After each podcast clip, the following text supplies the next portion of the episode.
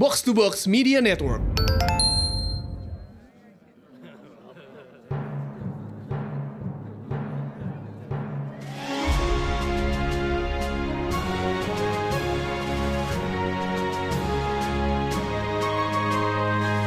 Perhatian, perhatian. Dongeng Paman Geri akan segera dimulai. Semua anak dipersilahkan untuk berkumpul. Halo, halo, halo adik-adik. Senang sekali Paman Giri sekarang ketemu lagi di Dongeng Paman. Aduh, aduh. Ah, Sebentar, sebentar, sebentar. Ah, Aduh, apa sih ini? Lu. Oh, maaf adik-adik. Paman Giri sampai kaget Karena ternyata ini ada sesuatu di ujung tangan baju Paman Giri. Kok ada jarum pentul yang ketinggalan di sini? Oh, iya iya iya ingat ingat. Kemarin itu baju paman kiri itu baru dijahit karena ada sobeknya. Lah, jarumnya lupa diambil lagi. Aduh, maaf ya. Tapi gini deh, kebetulan karena eh, dari jarum ini sampai paman kiri sekarang jadi ingat cerita kali ini di dongeng paman kiri adalah hewan yang badannya seperti ada jarum-jarumnya juga. Jarum, jarum, jarum. Mana ada hewan seperti itu? Ada. Yuk, kita ikuti ceritanya.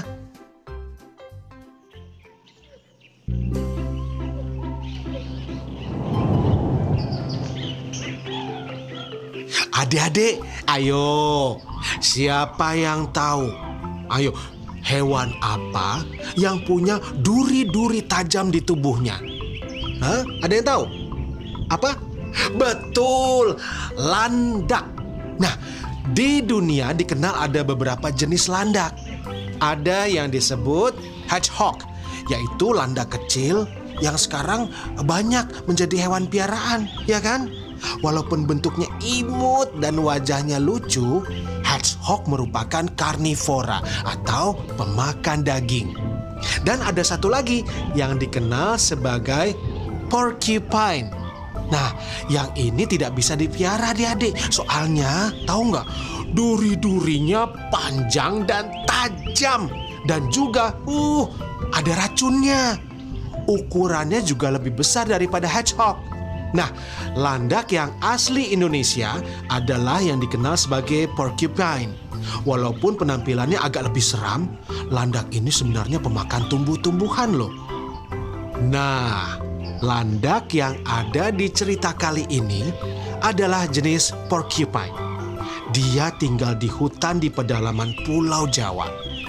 Ia adalah seekor landak penyendiri. Kalau ada hewan lain, dia pasti menunduk atau bahkan lari. Kalau ada yang tiba-tiba menegurnya, duri-duri tajamnya langsung tegak berdiri. Ih, pantas saja seisi hutan takut padanya dan tidak berani mendekat. Coba dengar apa kata kelinci dan monyet tentang si landak.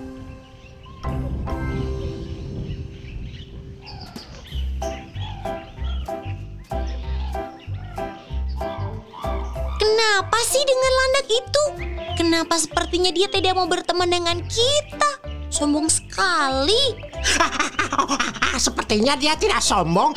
Mungkin sebenarnya ia pemalu. Ia malu karena seluruh badannya dipenuhi duri. Jadi kita yang harus mendekati dan mengajaknya bermain.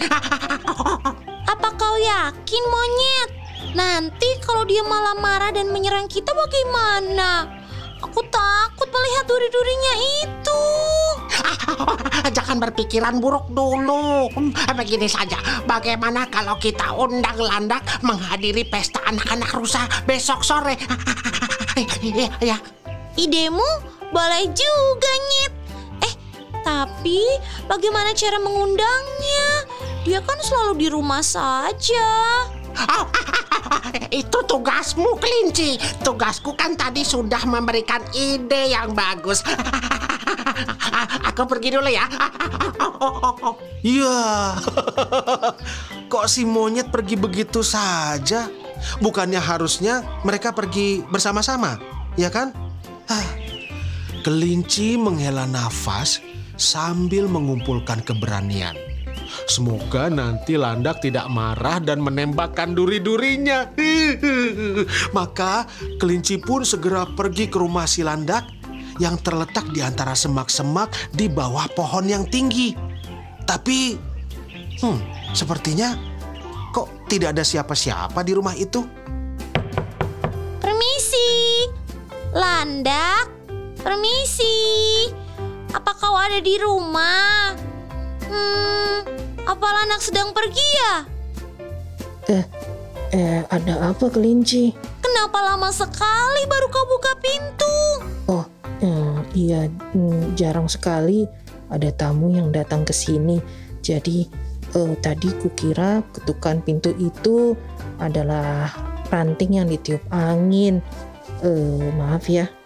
Sudahlah, tidak apa-apa.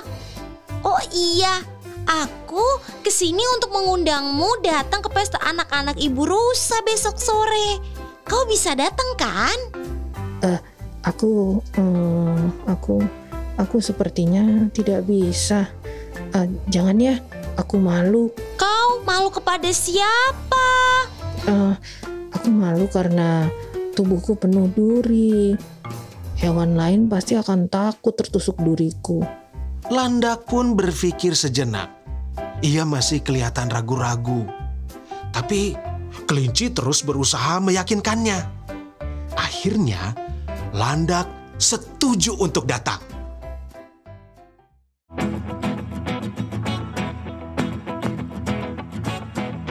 Maka tibalah saat yang ditunggu-tunggu. Kelinci menjemput Landak supaya mereka bisa datang bersama ke pesta ulang tahun anak-anak Ibu Rusa.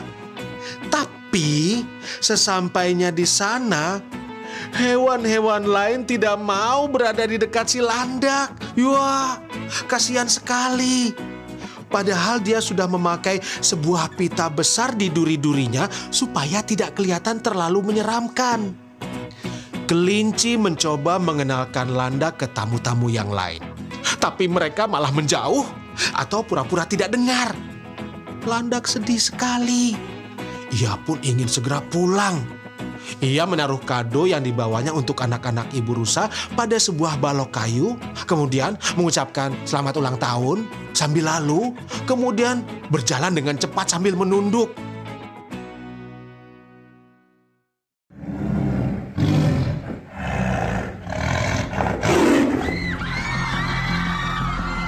Eh, eh, suara itu, eh, suara apa itu adik-adik? Kedengarannya seperti suara harimau. Waduh, gawat. Dari mana harimau tahu bahwa sore ini ada pesta di sini? Semua tamu yang hadir langsung berteriak panik dan menyebar ke mana-mana. Termasuk keluarga rusa yang mengadakan acara. Ada yang naik ke atas pohon, ada yang bersembunyi di balik semak-semak, ada juga yang langsung lari pulang ke rumah masing-masing.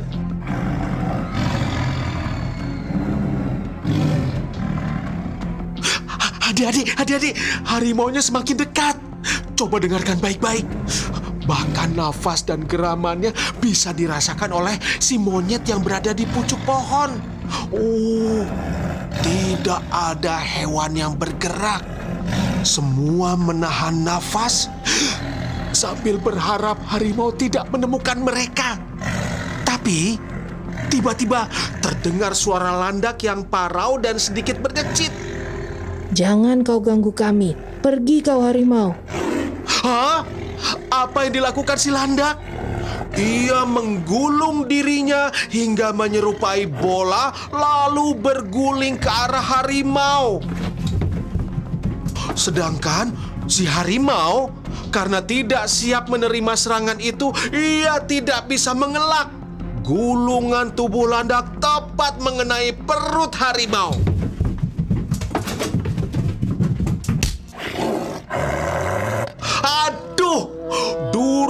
Yang menyerupai jarum-jarum besar di tubuh landak pun sebagian menempel pada tubuh harimau. Harimau yang kesakitan pun pergi meninggalkan pesta itu. Hore! Semua hewan selamat dari ancaman si harimau. Setelah melihat bahwa si harimau sudah pergi, landak meluruskan kembali tubuhnya. Ia sudah siap-siap akan pulang ketika tiba-tiba para tamu pesta dan tuan rumah mengelilinginya. Landak jadi ketakutan. Jangan-jangan para hewan ini mau memarahinya karena membuat pesta ulang tahun jadi berantakan. Landak, terima kasih sudah menyelamatkan kami semua dari harimau. Kau adalah landak yang pemberani. Kau hebat sekali. Bagaimana cara bisa membuat seperti bola begitu? Iya, iya. Lalu duri-durimu itu memang bisa lepas begitu ya? Iya, aku juga mau seperti itu. Ajarkan aku dong. Ya, ya, bisa menggelinding sepertimu. Wajah landak perlahan terangkat, lalu berubah menjadi ceria. Oh, belum pernah ada hewan sebanyak itu yang mengajaknya berbicara. Ia sampai bingung dan tidak bisa berkata-kata. Sudah, sudah. Landak pasti lelah karena tadi habis melawan harimau. Kita duduk dulu yuk sambil makan hidangan dari burusa. Sambil kita bisa berkenalan dengan teman baru kita. Landak yang pemberani. Yeay, landak sekarang sudah punya banyak teman. Hewan-hewan lain juga tidak takut lagi karena mereka tahu duri-duri itu hanya digunakan untuk menghalau pemangsa. Nah, sesuai sekali dengan pepatah, jangan menilai buku dari sampulnya saja. Ya, adik-adik, kita juga tidak boleh menilai teman-teman hanya dari penampilan luarnya saja. Apalagi terus kalau misalnya mengejek, saling memusuhi, apalagi kalau sampai membuli. Wah, enggak, enggak, enggak. Kalian sama teman-teman juga harus saling hormat menghormati dan saling membantu. Itu yang betul. Setuju? Sampai ketemu lagi di Dongeng Paman Geri adik-adik.